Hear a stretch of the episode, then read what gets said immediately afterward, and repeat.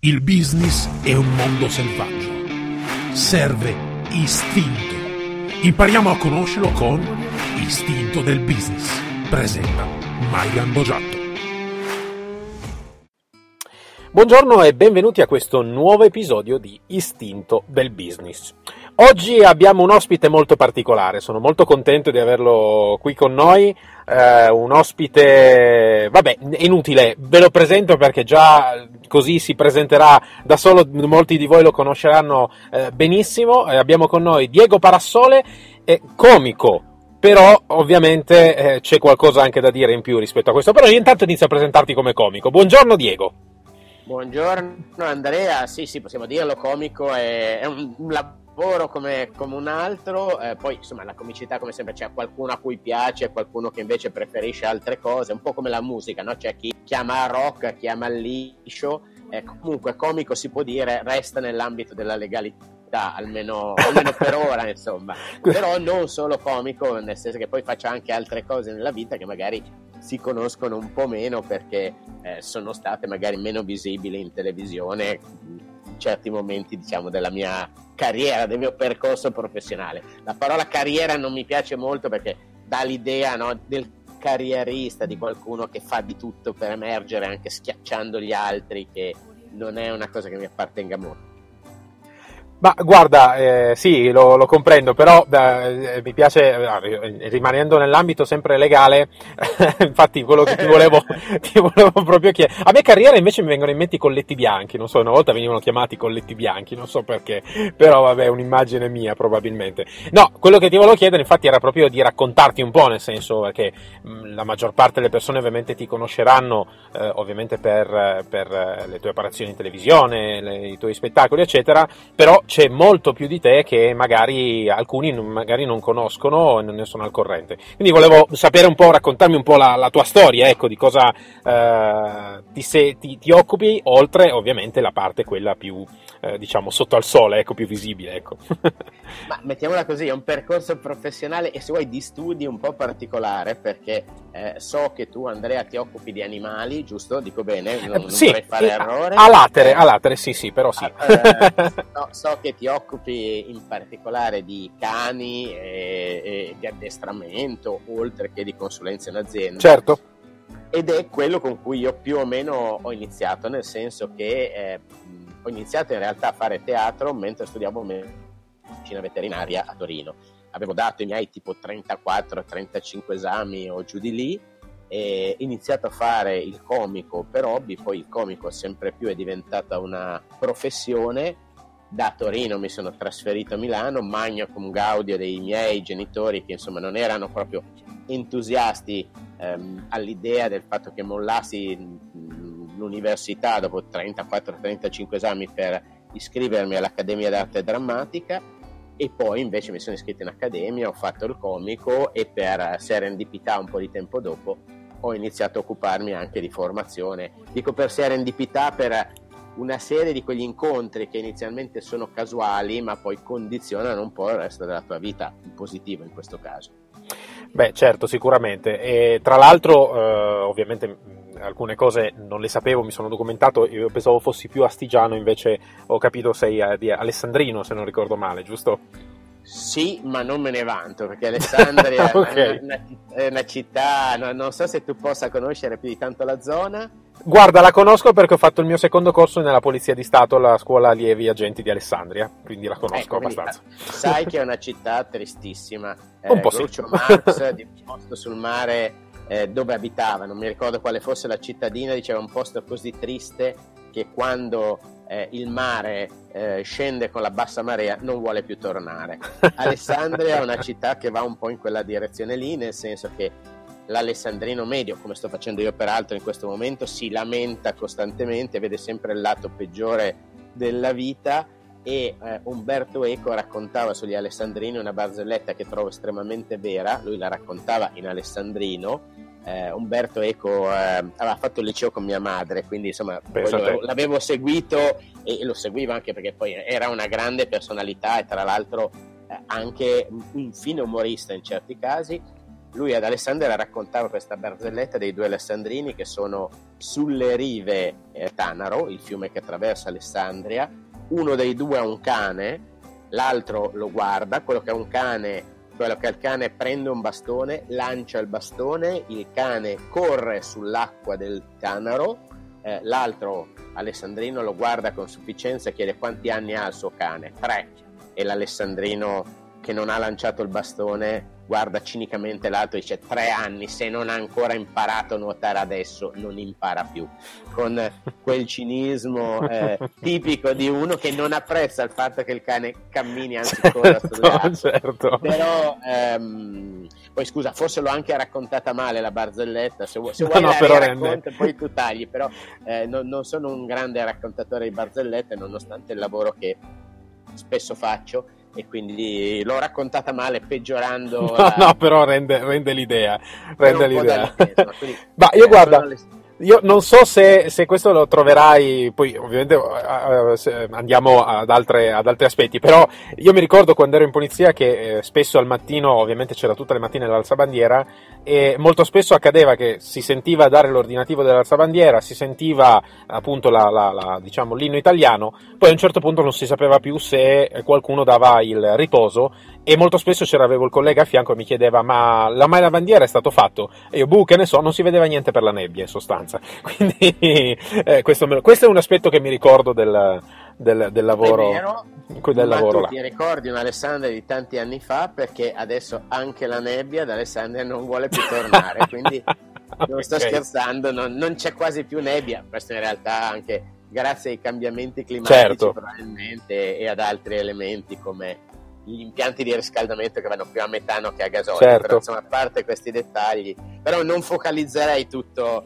il nostro ragionamento no, infatti, infatti. che è un'attività eh, così diciamo un po' in crisi, poi molti alessandrini sono persone invece simpatiche, dignitose, creative, eh, e molto spesso per essere tutto questo hanno dovuto emigrare altrove. Certo, ma senti Diego, certo non, adesso era, mi faceva sorridere questo aspetto visto che, che, conoscevo questa città e via, però giustamente eh, mi farebbe piacere invece pensare a par- parlare di un aspetto fondamentale visto che parliamo appunto di, di business, di istinto del business eccetera, um, quindi noi parliamo più della parte comportamentale. Uh, quello che ti volevo chiedere proprio riguardo a questo, quindi mm, giustamente venendo anche magari da una città che magari in qualche modo non, non aiuta, eccetera, a diciamo eh, eh, saltare fuori, a, a, a, a quest'aura un po' di tristezza, eccetera.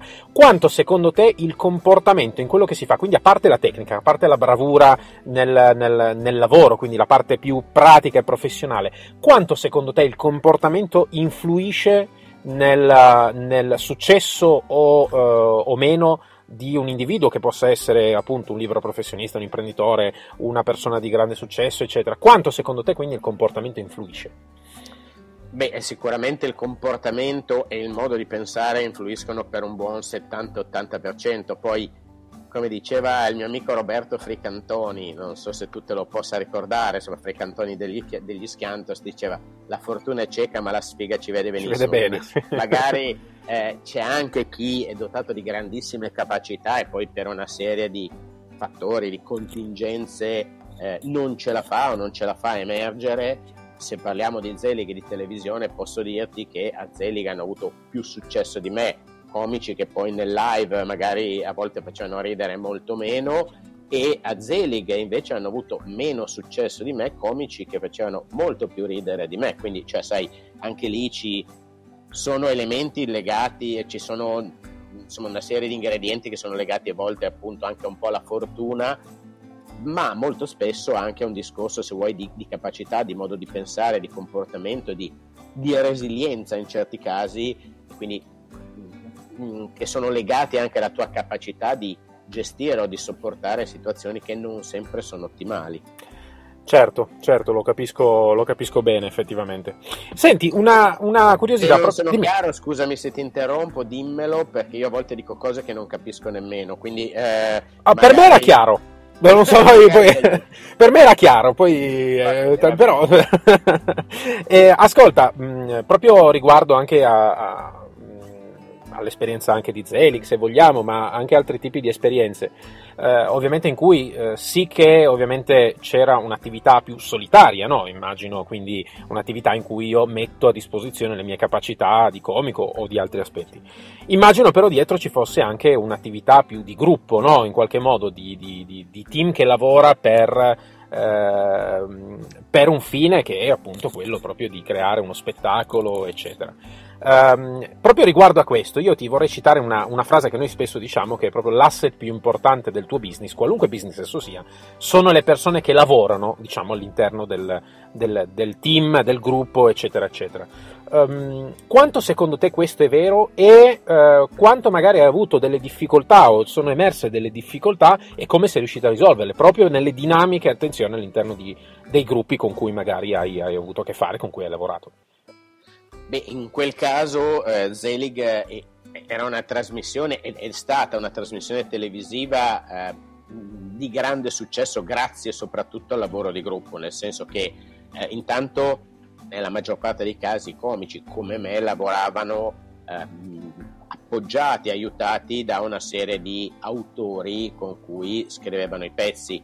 Di fatto nella maggior parte dei casi quasi tutti i comici si avvalgono di autori, ma non di autori nel senso che l'autore scrive il pezzo, il comico va in scena e lo recita. Questo nella comicità è una cosa che di fatto non succede. Eh, tendenzialmente l'autore il comico, gli autori e il comico si trovano insieme, decidono di che argomenti parlare e poi partono da un brainstorming, mettiamola così, e poco per volta arrivano a strutturare un pezzo che viene poi portato in scena in televisione. Quindi già quello eh, è comunque un elemento di dove la squadra, no? dove, dove, di fatto il, il, successo che riesci a costruire dipende anche un po' dalla squadra di persone con cui ti ehm, sei circondato. Quindi da questo punto di vista sicuramente le collaborazioni che hai eh, influiscono sul tuo risultato. E poi, vabbè, c'era comunque un'atmosfera di gruppo che era più legata alla trasmissione stessa, quindi al fatto che comunque fondamentalmente i rapporti tra i comici, certo, come sempre ci sono persone con cui vai più d'accordo, persone con cui magari vai meno d'accordo, con persone con cui sei più o meno in sintonia, però per esempio i rapporti tra i comici, almeno a Zeli, per quello che ho vissuto io, sono sempre stati più che tranquilli, più che equilibrati, quindi da questo punto di vista eh, avevi un clima sì dove eh, dovevi inseguire una performance, portare a casa un risultato e spesso in tempi molto brevi perché poi i tempi della televisione sono estremamente precisi. Se tu devi fare un monologo di 5 minuti può durare qualche secondo in più o in meno, ma non può durare 6-7 minuti perché poi tre comici che allungano di 2 minuti a testa fanno saltare un blocco pubblicitario. Quindi era un, era un processo, se vuoi, molto eh, preciso che per certi versi ingabbiava un po' chi come me era più amante a volte del live, dell'improvvisazione, anche della battuta estemporanea, però era un processo dove in qualche modo il gruppo che era intorno ti permetteva di portare a casa il risultato. Quindi sicuramente l'elemento squadra è stato un elemento determinante non tanto per il mio piccolo successo, se si può parlare di, di successo, eh, ma proprio per il successo della trasmissione. La squadra era molto forte, poi come sempre qualche invidia poteva esserci e anche questo fa parte però delle regole del gioco insomma. Sì credo che sia anche abbastanza fisiologico. Io ti dico personalmente da spettatore eh, una cosa che percepivo rispetto magari ad altri programmi proprio basati su questo eh, similari in qualche modo Uh, quello che ho sempre percepito in maniera ovviamente assolutamente ignorante perché non, non, non, ho mai compartecipato o neanche sono stato in un live nel senso proprio come, come pubblico quello che percepivo era proprio un, un lavoro cioè un, un gruppo ehm, eterogeneo fatto e creato proprio per un fine ultimo che era proprio quello in realtà di divertirsi. Poi ovviamente con tutte le difficoltà che ci possono emergere in, un'attività, quindi attività, le, le, le, i momenti più tranquilli, i momenti più tesi, questo sì, però questo sì, in qualche modo io lo, lo percepivo, ecco, poi ripeto, mi stai confermando qualcosa che in realtà mi fa piacere eh, che, che, che, che, sono riuscito a percepire e mi fa piacere soprattutto perché effettivamente eh, individualità co- come la tua insomma, eh, sono dei bei ricordi. Ecco insomma eh, non, non c'è ness- tutti eh, sono, sono, stati dei bei ricordi e sì secondo me si può parlare assolutamente di successo eh, giusto ieri mi riguardavo alcune scene tratte da Zelig del tuo personaggio che mi fanno molto ridere devo dire molto attuali le trovo anche tra le altre cose. Beh sì, alcune cose, alcune cose lo sono rimaste, ma non sono attuali perché sono attuali, sono attuali perché in alcuni casi i problemi de- dell'Italia, i problemi dell'Italia rimangono costanti Quelli. negli anni e quindi da, dalla burocrazia alle multe dei vigili che ogni tanto Pistolazzi eh, esatto. in scena eh, peraltro partendo da un episodio vero, cioè nel senso che il primo pezzo dei vigili di Pistolazzi delle multe nasce effettivamente da un episodio in realtà su- successo non a me ma a mia moglie eh, e quindi poi vedendo che la gente rideva molto il, il pistolazzi che parlava dei vigili è diventato seriale, mettiamola in questi termini. Sì, sì. Però è per, perché appunto i problemi dell'Italia a volte sono quelli sono gli stessi e quindi eh, del resto insomma Grillo per certi versi lasciando perdere il personaggio politico che può rappresentare adesso eh, Grillo mh, mm, insegna nel senso certo. che la battuta che faceva magari 30 anni fa o 20 anni fa, adesso faccio fatica a mettere a fuoco cronologicamente sui socialisti, la faceva dieci anni dopo su altre figure politiche, eh, come la fa adesso sulle nuove figure politiche che ancora ci sono. Certo. Quindi, da questo punto di vista, ehm, in Italia a volte cambiano i personaggi, ma i problemi più o meno rimangono gli stessi, se vogliamo metterla un po' così sull'ironico. Guarda Diego, io ho una, una cosa, mentre parlavamo adesso mi è, mi è, sorta in mente una cosa, una curiosità. Eh, io così immaginando la, la, la, la, tua professione, eccetera, immagino da, dall'altro punto di vista un, una persona che è una, sempre un grande e attento osservatore, vuol dire un osservatore delle dinamiche che avvengono eh, nella vita quotidiana, quindi a tutti, per riportarle, quindi magari a volte esagerarle, a volte insomma riderci sopra, eccetera. Però a, a, a, diciamo, a monte mi, mi, immagino un grande osservatore proprio delle dinamiche comportamentali delle, delle persone. Non so, ci ho azzeccato in qualche modo oppure, eh, oppure no? Allora, eh, è difficile sempre valutarsi, no? nel senso che da questo punto di vista, eh, se ti dico sì, sì, sono un grande osservatore, potrei passare per un mitomane. Se ti dico no, no, guarda, non osservo nulla, passo per un pirla. Quindi eh, mi, mi, stai dando due scelte, due, due alternative, eh, entrambe scusa, ogni tanto estremizzo un po', l'anima da comico rimane... rimane e, ci, e, ci, manca, eh. ci mancherebbe anche che, che, non la tiri fuori, insomma è divertente, mi piace, mi, mi, mi stimola.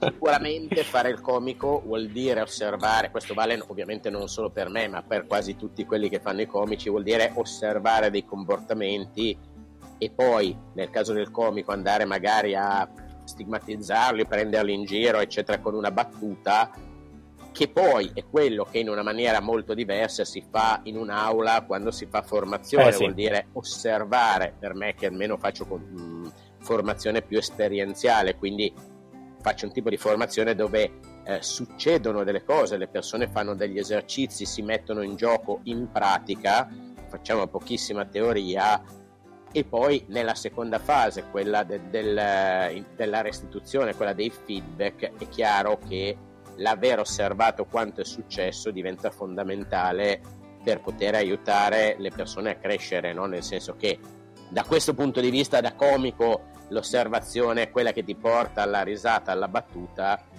da formatore il guardare, cercare di rendersi conto di quello che succede è quello che poi ti aiuta a trasferire contenuti e, ad aiutare, e, e ad aiutare appunto col feedback le persone a crescere, no? quindi credo che da questo punto di vista ci siano due elementi mh, in comune. Poi è vero che la mente del comico e la mente del formatore eh, non sempre funzionano con le stesse metriche, quindi eh, il rischio a volte è quella di mh, potersi far trascinare, l'ho, l'ho, fatto per molti anni, adesso cerco di farlo un po' meno dal gusto della battuta, eh, anche se poi devo dire che le persone quando in aula hanno la possibilità magari anche di ridere, di sorridere, ehm, spesso alleggerisci l'atmosfera, l'atmosfera, aumenti il livello di attenzione, insomma spesso le persone sono anche contente della battuta. Devo stare attento, mettiamola così, a non esagerare, perché quando sei in un'aula di formazione le persone sono lì non tanto non solo per ridere o sorridere, ma per portarsi a casa dei contenuti e soprattutto delle esperienze e degli apprendimenti. Quindi da questo punto di vista il cervello del formatore deve essere un po' più focalizzato su quello che vede e non solo sul dissacrare quello che vede, anche perché mettiamola così, non sarebbe carino prendere in giro i partecipanti per qualcosa che non sono riusciti a fare, anzi l'importante è quando sei in un'aula di formazione, almeno per me, far sì che le persone si sentano protette, al sicuro, abbiano voglia di osare un po' di più e sperimentare, perché sennò non escono dalla zona di comfort abituale e di conseguenza non c'è poi nessuna possibilità di miglioramento. Certo, certo, certo, ma ti faccio questa domanda perché era un aspetto che mi incuriosiva da...